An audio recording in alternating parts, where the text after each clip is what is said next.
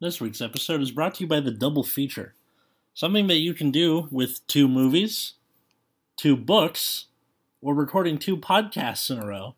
Some double features include Bad Teacher and Friends with Benefits, both with Justin Timberlake. Or when we record two episodes of Nexus at night in a row so that we can have the Tuesday off. Double feature. It's not just for the Rocky Horror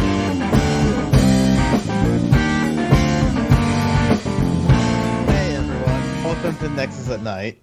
Now that all of the other meta decks have been restricted in some way, Neo Nectar's probably gonna be next, but because it's the Napoleon of Vanguard, if we try to ban anything from Neo Nectar, it'll probably just walk back in and unban itself. I'm Atlas, I'm Matt. I'm Root Beer. And I'm James.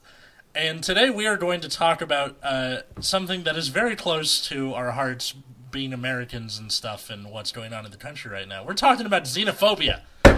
Which uh, Nice. is a Latin word meaning fear of foreigners. And uh, we're not going to be talking about the very loaded question that is politics. We're talking about xenophobia in Vanguard. So, Wait, wait, I have a question. So, Yeah. like, Vanguard is made up of different nations, so Mm-hmm. is there, like, racism between the nations at all?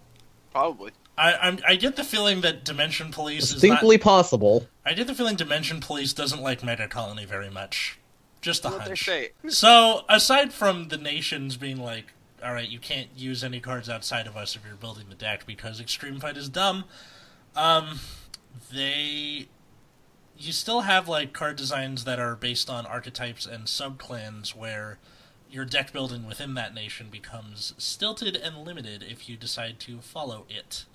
So, we're going to be debating whether this is a good or bad thing for card design because after the uh, the last AL4 set, which James so graciously uh, came on and guested for, uh, it got me a little worried that um, Bushiroad's going back to subclans, which I wasn't a huge fan of back in the day. Um, Mhm. Anybody want to just explain what subclans were like back in uh, Break Ride era, real quick? Well, so for the subclan, basically everything becomes about them, right? Like you're gonna have to pay.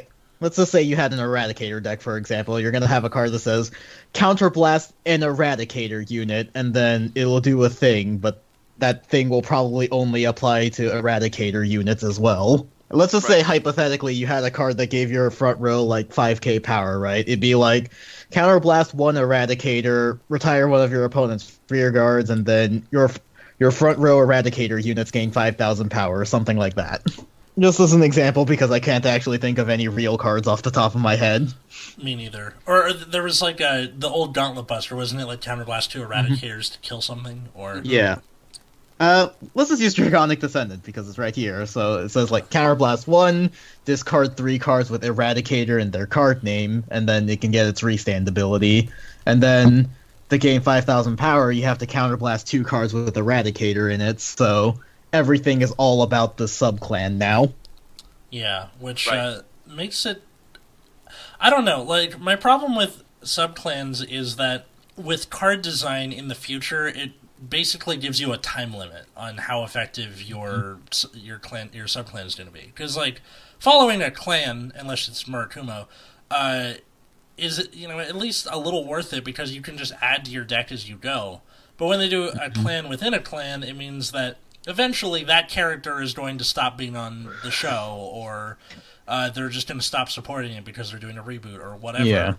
And then that means that all of those cards kind of become useless. Now, in standard format, they're doing this thing where they're taking old cards and just making new versions of them. So you have the same name, uh, but you know it's not uh, not the same effect. Which means that the subclan things ironically came back into chic. Like in premium, you can use the Silverthorn Assistant Zelma, which is like Purple Trapezist for Silverthorns, in premium because there are all these Silverthorn cards.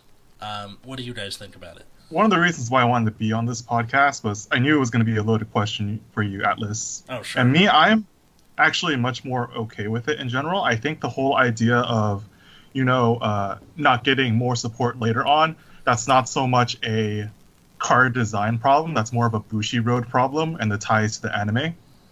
uh, rather than actual card design. Because in theory, they could keep the subclan around forever and just have like maybe two subclans for each cl- main clan, and then just keep supporting those. But it's more of a Bushiroad's tie to the anime kind of thing that's kind of Mhm. messes it up. So Uh, speci- actually, so like card uh Bushiroad's specific philosophy on card design is the problem, not yeah. not like a general I think one of the most successful uh, versions of the kind of thing we're talking about is tribal is tribal stuff and magic. Oh yes. Um, but like one thing that is nice that's di- I think a little different with the tribal stuff and magic than uh, for what we're talking about with um, Vanguard is that the tribal stuff and magic just kind of some things just fit into archetypes just by existing. Like Yeah. they might not like for example, let's talk about the card. There's a card called Deathrite Shaman, which is a very very very powerful card, banned in almost every format now. But ignoring that for a second, um, but the fact is, it was an elf. And so elf decks were just like, oh, cool, we're just gonna play this Deathrite Shaman because it's fucking here. so that that made it really nice that it was kind of incidentally good. Uh, but to add on to that and kind of getting onto uh, a bit more of the similarities or the, the good parts of creating cards that don't work well with other cards is uh, that itself in itself is a restriction. Obviously, it's a deck building restriction and to a degree a playstyle restriction. But what that means for this restriction, it means they have the ability to give this card more more varied effects. So it opens up the design space because they have to worry less about previous cards. And also because it has a restriction, uh, it makes it so that they can add stro- overall stronger effects to the cards because uh, there's less ways you can possibly break the card. hmm And Mhm. uh, it's like uh, uh, Matt gave a very good uh, example of a card that just so happens to be tribal, but fits in most decks. But then you have things like the I forgot what- what they were called exactly the term for them, were they like lords or something that Mhm. give like plus one plus ones? Yeah, there are tribal cards that are like, hey, give all of your this tribe plus one plus ones, which really makes uh, you build your deck around focusing on that one. But that effect is actually like pretty good because oftentimes in tribal decks that have those cards, they either are very cheap or come with like another very strong tribal ability attached onto them, which makes so that you can't play these these cards don't work with everything, but they are stronger. They're like their uh, effects are like above the rest overall in the same regard regards to the same effect. Right. And one of the lords they're talking about right now in Magic and Standard, they just printed one that's just two mana, give all vampires plus one plus one. And it is incredibly highly played because, oh, this deck is all vampires. This card's like actually nuts. So like, you know, a two mana five five is insane. I think in terms of card power and the design of it, uh, I don't think the restriction is necessarily a hindrance to card design. And if anything, I think it helps card design by opening more space. Mhm. Uh, Mhm. and I, I know we, there's like some bad taste in our mouths about something like Magus that never really took off because it was so restricted. But if Yes. we look at more recent ones, such as say Silverthorns, that really did take off and are doing pretty well at the moment, uh, even though they're pretty restricted in their names. Uh, those cards were just overall all the cards they got were quality. So even if you couldn't really mesh it very well with all the old support, it still holds its own. And a few cards from Silverthorn also kind of make their ways into other decks too. I mean, well, because the, the ones that make their way into other decks are the generic ones, like Rising Dragon, who just gets 10k if you called two things this turn. Pretty damn solid card that doesn't care if you got a Silverthorn Vanguard or not. Um, in Premium's case, I kind of just made it an engine, which uh, kind of reminded me of Yu-Gi-Oh, where you would take this chunk that makes the deck go and stick it in with everything else. Like I'm still using Flying Yeah. Peryton and the Chimera that lets Mhm. you countercharge and Dancing Knife Dancer, but I'm still using like Dorian and uh, like Zelma and all all the other Silverthorn cards that make a pretty cohesive offense on their own, and just everything else is used for advantage. I'd actually like to. Oh, sorry. You- I'm done. Were you, Go uh, ahead. No, Oh, I'm done. Sorry, Yeah. my bad. Uh, I'd actually like to add on to that because that's actually another reason why I do think that this that having uh, subclans is good actual card design. Because with restrictions and stuff like that, makes so like I said, it's a deck building restriction. Mhm. So what does that make you have to do? It makes you have to be more creative with your deck design to gain similar effects or similar performance with more restricted cards. For example, uh, what you said right now, combining an engine into another deck is uh, a really good example of that. And I think a card game that really show shows that this this idea of creatively meshing cards that don't really wo- that aren't supposed to be working together to create something amazing through creativity would be Yu-Gi-Oh. Yu-Gi-Oh is a deck pretty much at this point designed around archetypes. Like you can't just play a non-archetypal deck and expect to succeed. But for example, something such as Pendulum Magician. Pendulum Magician is this deck that is this archetype that's been repeatedly hit with the ban list over and over again. Um, its major cards were pretty much like all gutted for the most part, but the deck still works.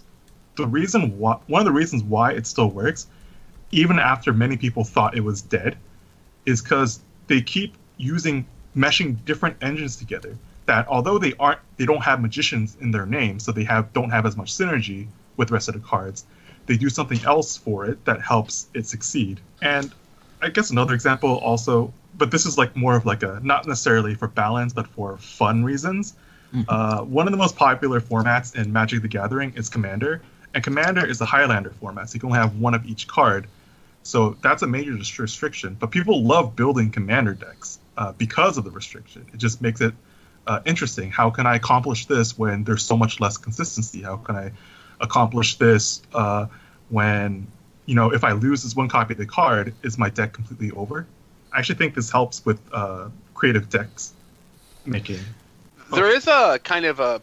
Th- th- this is not. So you said that it uh, breeds creativity. and I think this is a pretty interesting talking point. Is that I do, I, and I agree with you. I just want to preface uh, preface that that I think restrictions. Uh, restriction does uh, necessitate some amount of creativity because you, uh, in the sense that you have, you know, you're working, you're work, you have to kind of do so- do something under a restriction you wouldn't normally have. Um, but it is the question like does giving people less options or giving people a clear direction mean more or less creativity and i think this is kind of a question that like uh, a a lot a lot of people ask not just related to card games but to a lot of different things I and totally- I and I think what also makes uh, these tribal decks or these archetypal decks nice is that it makes it really easy to deck build in the sense that it, it makes it easy to get started in deck building. I guess is maybe what I should say, because you know what direction you want to go, like right off the bat, if that makes sense. I mean, Mhm. I- deck building Uh, in Vanguard is, I think, more streamlined than it is in something like Yu-Gi-Oh or Magic because everything you already have your set ratio of triggers of sixteen, so that's Mhm. like almost almost a quarter, a little less of your deck. Um, like that's decided for you right off the bat. It just comes down to okay, four heals. What are the other twelve? Then you have like all strategies are focused around whatever grade threes you're playing. So when you're making a deck, that's where you start. Now, if you have the subclan grade threes, like all right, I'm doing, you know, Luquier and Dorian as my grade threes. Then you see Silverthorn and you go, okay, what Silverthorns are there? And then you just look over. Type Silverthorn mm-hmm. into Doodle, and then you go, okay, this looks like a four of, this looks like a three of, and then you can use that to continue, you know, deck building and then remove as necessary. Whereas if you look up the full clan, and especially if you're doing this for premium, you're like, wow, that is a lot of cards. uh, I just kind of want to say, uh, with this set, I definitely understand the premium, but I feel like a lot of the sets were designed with like maybe 90% standard in mind and then 10% premium in the back. And when it comes to standard, at this moment, with the addition of subclans, I don't think it's necessarily a big problem because uh, in the previous, before the subclans came out, literally you only built the deck one way anyway, and you always built it around your grade three, so it's not exactly a Mhm. different thing. yeah. My prob, I guess, if we end up getting more diversity, it could bump up the creativity, and I think this actually does kind of already boost up the deck creativity. One thing I was always thinking about when building Silverthorns is how many non-Silverthorns can I get away with, and which ones are more most important to keep. Because you can't, well, you can't really, you can, okay, you can build a full Silverthorn deck, but you have to play some really suboptimal cards. Uh, like the grade two that like goes into the soul gives you 15k shield or something like that, and the one the grade two that's like when you call it you soul blast everything for 15k power. That one's awesome. So those cards you'll, yeah, you typically won't play those. So it, it it has like okay, what can I put in these slots to most make use of my Silverthorn cards, while not hurting it in the end. And I think that's a creative thinking at the moment in Vanguard compared to uh, before the subclans even came out, where it's pretty much like most decks only really had like one deck list. And actually, if you look at the Silverthorn decks, there's actually quite a lot of variation in the tech cards at the moment. Oh sure, but I think what it is is I'm I think I just have like the scar of Break Ride era subclanery where a lot of the subclan costs, which we brought up at the beginning of the episode, were all the costs needed the subclan. Versus in Viera, it seems like all the subclan stuff is part of the effect and not part of the cost. So in Break Ride era, it was you got a counterblast and eradicator, you got a soul blast uh, liberator, that kind of thing, where that included your triggers, which means you had to go fucking hunting for the triggers again. And in this Right. particular case, it seems like Bushiroad is not doing that, which I am happy about, because it also means that you are able to implement the quote engine into deck building later down the line because now it's not like all right i gotta go find the silverthorn heal trigger where the fuck am i gonna find that you know no but I nobody think you bring up. I No, wish we had a Silverthorn healing standard. well, you just james I think like it's a really good point that you bring up about um, the, how costs were in the old days, where like you'd counterblast, you know, cards with that name or discard cards with that name or something. I think that w- I think that is the thing we want to avoid Yes. because that makes it hard to. Uh, it makes it hard to tech at all. yeah. like even back during limit break era uh even in, in er- eradicators like so this is like uh li- like uh, old limit break era eradicators used to play draconic death scythe because uh you didn't really have another good option it was just kill anything you wanted basically and but it just didn't have eradicator in it so a lot, when it went into damage a lot of it was just like well this is what i have I, I think Bushiroad's doing a great job with this overall so far, not making it like Yeah. huge costs. Silver thorns, there are like some conditions that require silver thorns to Mhm. meet, such as for uh, for Lillian. But they they built the card, they designed the card so that it's so easy to get the silver thorns into your soul, so that it's it uh, you usually don't feel the restriction that often. Cool. A lot of the things that are tied to silverthorn effects are free or just the main point of the effect in the first place so like Yeah, Irina's still when you ride on top of her is check top three, and then you can put any number of Silverthorns in there. So you're like, okay, uh, I see two, put two in, draw a card, and then if not, it's not like you had to waste a counterblast on it. You're just like, okay, put the rest at the bottom. You know, Yeah. that's So it. I think this is a, I think this is a good example of card design versus how you design a card, because because Silverthorns function very well as a arc as a subclan without really like getting in the, not having like the restriction isn't too bad, and you have the ability to tech in cards that are not part of the subclan.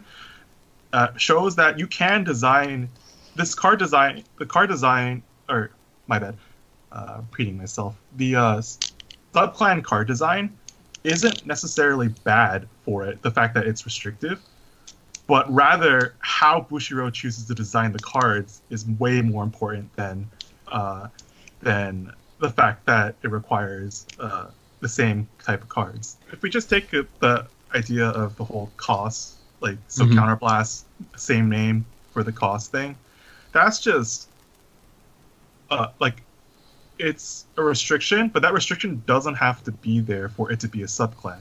Mhm. But Bushiroad choose to put that restriction in. Now for subclans, we have restrictions of you just need to have like a face-up copy of it on the field, or you Mhm. just need uh, X number in the soul, or you have to just like I don't know maybe have one in your hand.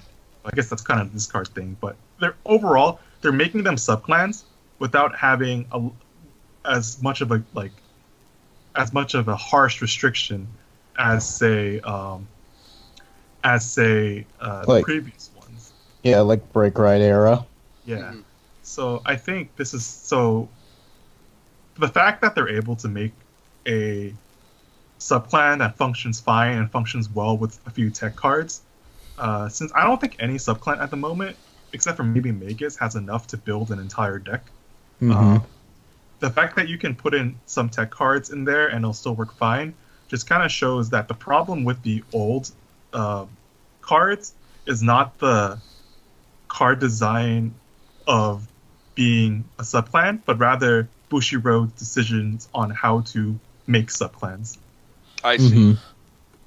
Um, Yeah, I, I, I, I can agree with that. Yeah, and I think, like, building off of that, the other big problem that we have with these archetype cards is that they're usually very poorly supported afterwards, right? Like, oh, as the series moves on and we get new waves of support, like certain key cards that used to be the focus of card design kind of fall off. Like you just brought up Magus, well now we're into Tsukuyomi for OTT, and we had a couple of like pity Magus cards thrown into the set, but they weren't exactly deck changing, right? So you had to completely shift focus to for the new wave of OTT cards.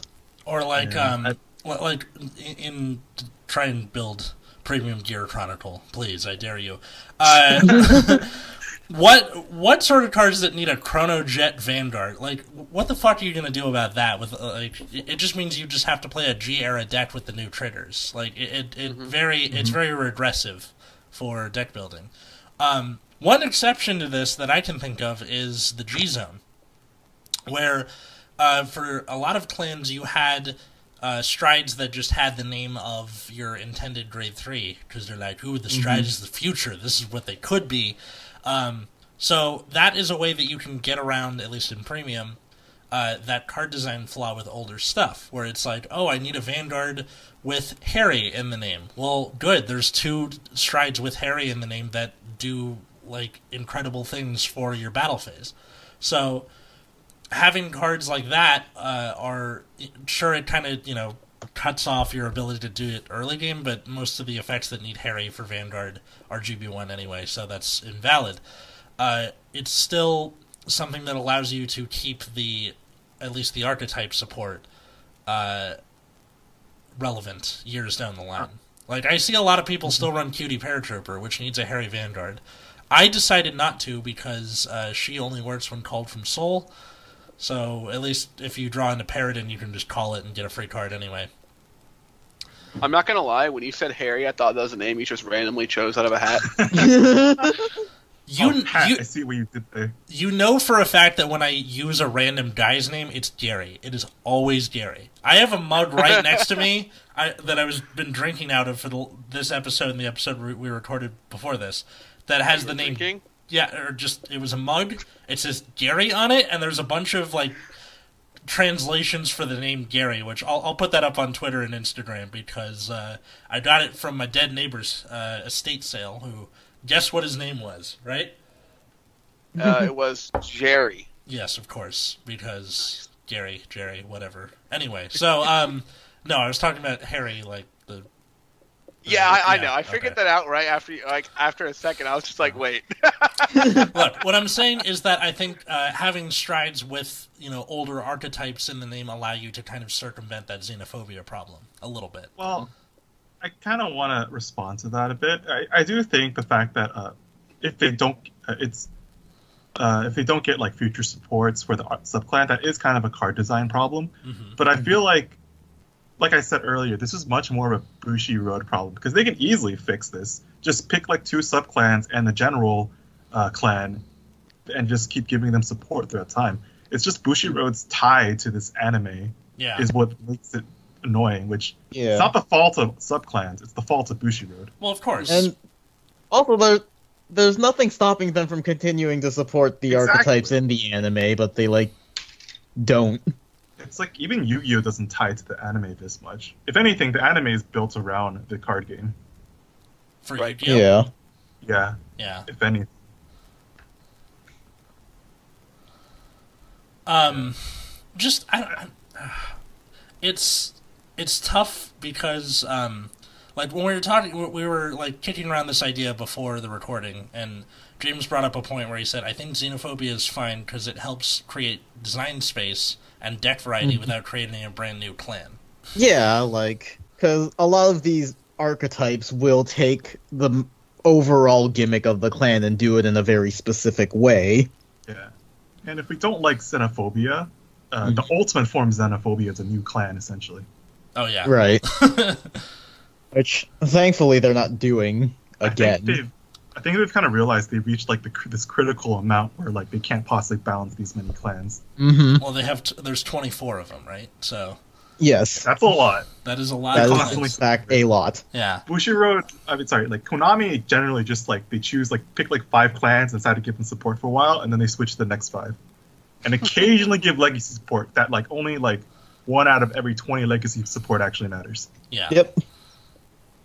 And usually it'll be main characters from previous anime. Oh, poor Dark Magician though. Uh, he got wrecked. Don't say that. The Yu-Gi-Oh fans will come get us. Here, no, no, can't- no. can't touch anyone, anyone who's legit uh, Yu-Gi-Oh fan has to feel bad for Blackluster Soldier. oh my archetype was god. awful. I I beat it with like my five year old Noble Knight deck. It was pretty sad. Gross.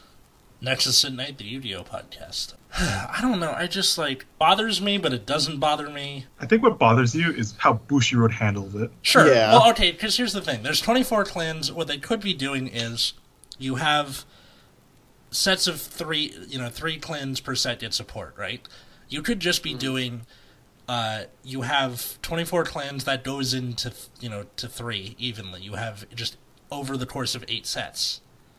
You have three in each set, and then that that would just be like a good way to do round robin. But they're so wonky about it that it just you know it, it comes out weird.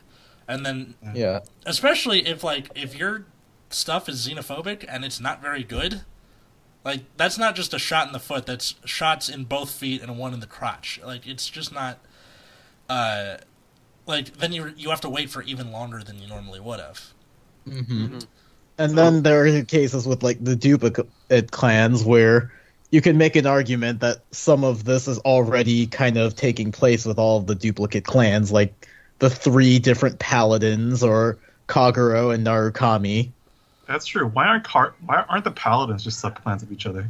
right?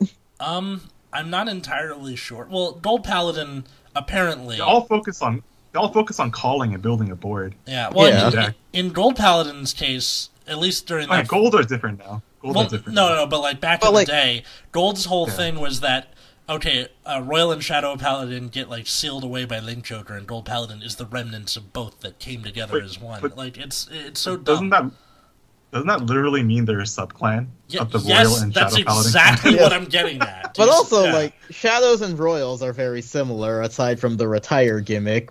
It And just they're comes, both Force clans, too. yeah, it just At comes least, down like, to modern Gold Paladin has the different gift type to kind of separate it. I'd say their playstyle is pretty different too. Um, Mm. well, it just comes But down to what, what you're doing with those cards. In Royals cases, it's just I'm making these big, and in Shadows cases, it's I'm eating these to make one thing big. That's And it. Gold Paladin is just trying to cheat in the game. Yeah, Yeah. but it's okay. Kirf got banned. Yep. Which uh, listen How's to our, Richard taking it? I haven't talked to him yet, but uh, I plan to, and I kind of can't wait. Um, I also haven't talked to Gabe about OTT yet because he played that. Also, he plays Neo Nectar though, so I get the feeling he's going to be torn. He's like, uh, uh, I don't know. he, he loves Neo Nectar though, and he's like, Yeah. Yeah, I, I'm sure he'll be fine. he'll be okay. Uh, the the joke at the beginning of the episode was uh, earlier. we- Uh, we we were talking about how in uh, France after the French Revolution, they're like, "We're done with kings," and then Napoleon comes in, picks up the crown, and goes, "Thank you very much," and then fucks up Europe for the next few years. And then they exiled him, and he immediately just walks back to the French outpost like, hey, I'm still emperor. You want to shoot me? Yeah. No? Alright, let's go invade the capital, and I'm going to be emperor again. Well, because like they they didn't fire all of his, the people who were loyal to him. Yeah. So they're like, "Hey, buddy, you're back." He's like, "I am. Can I come?" Yeah, yeah, please. By all means, have at it. And then he was just emperor again. Easy. Ne- Nexus at Night, the history podcast. Um, let's see. So, another, uh, Go ahead. Uh, so so going back to the topic, the main topic, uh, what Atlas just said about um, you know how support is distributed, I think like uh, I've already made my stance pretty clear. I think subclan problems are really just Bushiroad problems.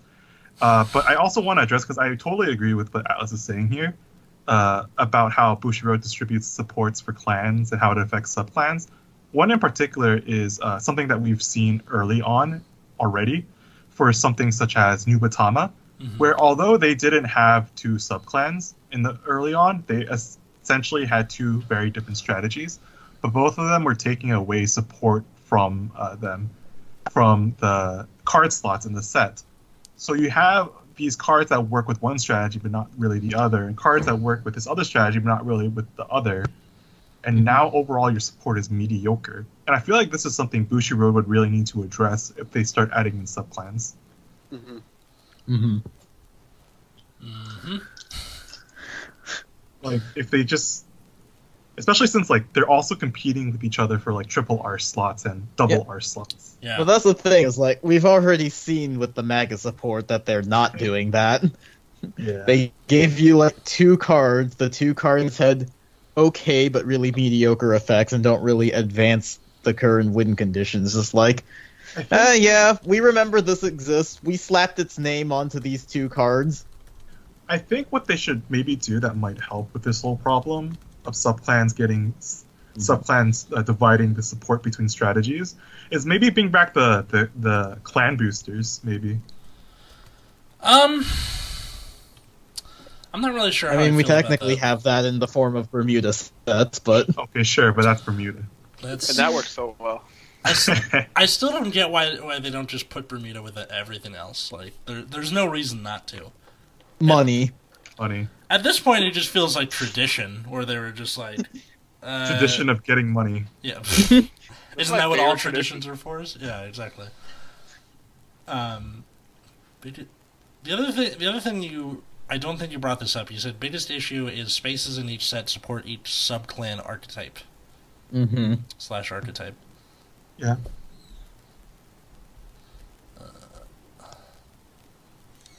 Didn't I just bring that? Yeah, but that that was all of the things you you said because like we brought we talked about Mhm. tribal support, we talked about um, the stronger effects with the downside of being in a in a subclan. Um, so little thought experiment here. Uh, for some clans, they never really got the subclan treatment. Like Great Nature never really got it until Honorary Professor, and that was so late and was kind of an afterthought. Nubatama had like sure a stealth dragon, but that wasn't very cohesive either. Stuff like that. Uh, do you think that them not getting those things helped them in terms of just being better off when it came to less good support? I know that sounds wordy, but what I mean is that these clans, whenever they got like medium to medium plus support, it was easier to implement with every their entire library of stuff.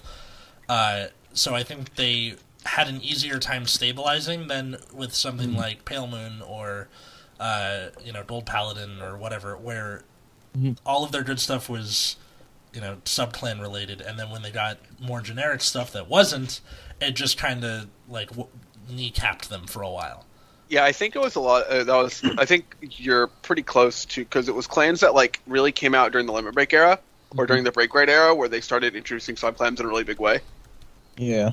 That kind of like, like Gold Paladin is a great example. That was like all liberators all the time, right? Yeah, hmm And so when you get something that's like when they're like, okay, here's a new Gold Paladin archetype, you're like, well, all the old cards are fu- all the old cards are useless. yeah, like Yeah. early G era is a good example of this with Gold Paladin because you're like, all right, I have my Legion Liberator stuff, and I have Mhm. Gurgit, which is like whatever. So, you know, you're you're just kind of sitting there. Meanwhile, Right.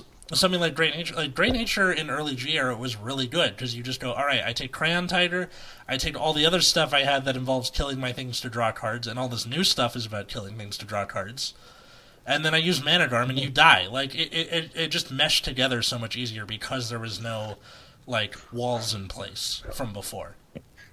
I guess one point we can bring up that's a little bit different from a pure archetype is when it revolves around a specific grade three because you brought up honorary professor. A lot of that, that support came in the form of new grade threes and cards that supported those grade threes. So you still had room to use more generic cards with them. Yeah. I don't think that would really even count as a full blown archetype or Mhm. something. It, it definitely counts as an archetype. It, it don't doesn't really count Like- as a subclan. To me, a Okay. subclan is something that involves uh, triggers with. Okay, well, the old definition, I guess, is involving triggers Yeah. with that name. So, if it's something that revolves around like your Vanguard being X thing, then it's an archetype. If if it revolves around like rear guards and like stuff like that, it's a subclan. Yeah, I'm more used to the Yu-Gi-Oh definition of archetype, Which which is more is- prominent there. Anything with the name. Okay, yeah. Yeah. But I think because Yu-Gi-Oh! Vanguard is weird. yeah. Well, just because Yu-Gi-Oh! isn't split into clans to begin with. So, Uh, Mhm. You Yeah. have types like warriors and attributes like dark. yeah. Which, if you happen to be a dark warrior, you're in luck because all their support is like pretty good. Oh, yeah. no, d- dark stuff and, you know, Dark Armed Dragon. Shout out to TeleDAD format, which is where I came into Yu-Gi-Oh! and then I left during Inzectors. I picked the best time to come in. Ugh, man. Yu-Gi-Oh's Fucking terrible. Inzectors, dude. Yeah, exactly. Uh, one turn formats. nothing like board breaking. Um, so yeah, I I know this is a little bit of like like a like a you know maelstrom of stuff to talk about, but I think it's it's something that people should consider when it comes to looking at card design and looking at how they build their decks. And uh, how they complain to Bushiroad because we do that all the time. That's literally what this podcast is for. Yeah, my Nexus at Night, the complaining podcast. well, yeah, that- literally, literally, Yeah, that's liter- literally- That's not even a lie. yeah. so I in my opinion and this is my opinion I know my opinion differs a lot from like the norm on this Yeah. because I know Mhm. like a lot of people especially in magic do like tribal stuff I actually really dislike tribal stuff in magic um mostly for the reason that I think it's I don't know there's something about me that finds it kind of boring because like tribal decks are necessarily full of creatures and I don't really like casting creatures Mm, I see. so I just like automatically don't like tribal It's stuff. But what I stuff. really hate about tribal stuff is how it affects uh, limited formats in Magic, like draft. I just think it makes really boring draft formats. Okay. So that's one problem I have with it. But it's like, of course, that's not part's not relevant to Vanguard. But uh, I, I do like uh, doing more silly things than just mat- matching cards with the same names. Same. Yu-Gi-Oh generally has that, just because uh, you're mixing archetypes together.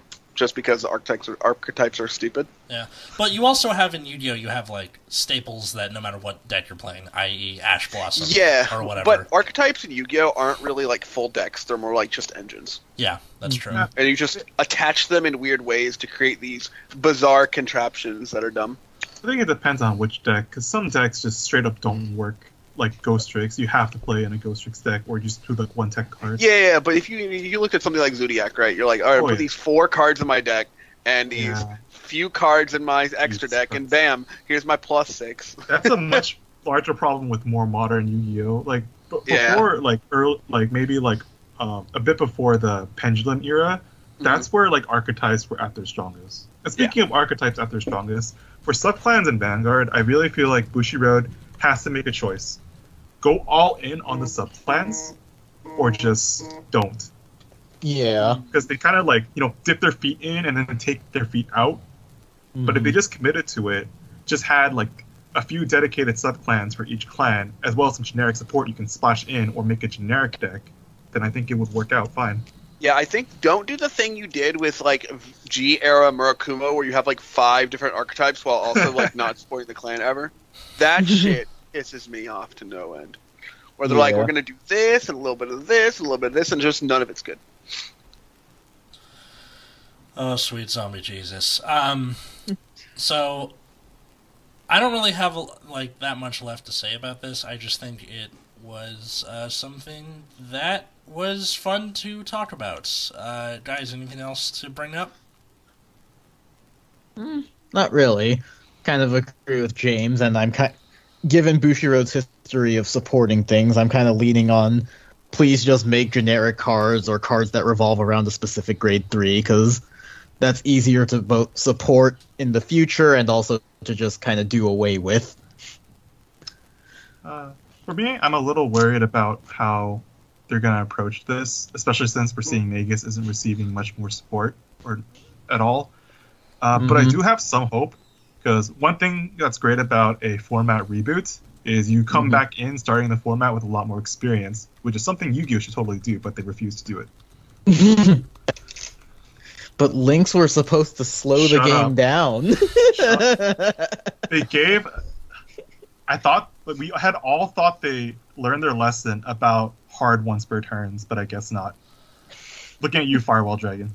I mean, they they uh, on paper it made sense, but it, it just didn't matter. And No, it didn't. On paper, it just slowed down all the top decks slightly, but they completely gutted all the non-top decks. that's what I'm saying. On paper, it slowed the game down. It slowed the game down by like one turn. It sl- it, it slowed the game down mostly for the proletariat and not for the bourgeoisie, which is what they should have done. Because Vanguard is now communism. All right, that means that I am officially out of material because I am talking about communism. Guys, uh, where can people find you out there on the internet? Find me at Twi- uh, at, uh, at Wiggums, two G's, two Z's. Eat the rich. you can find me at Plasma Eclipse, we, and I will be seizing the means of production. James. You can find me by talking to these guys, I guess. I guess. okay. Uh, you can you can find me personally at Atlas Novack uh, on Twitter or Instagram.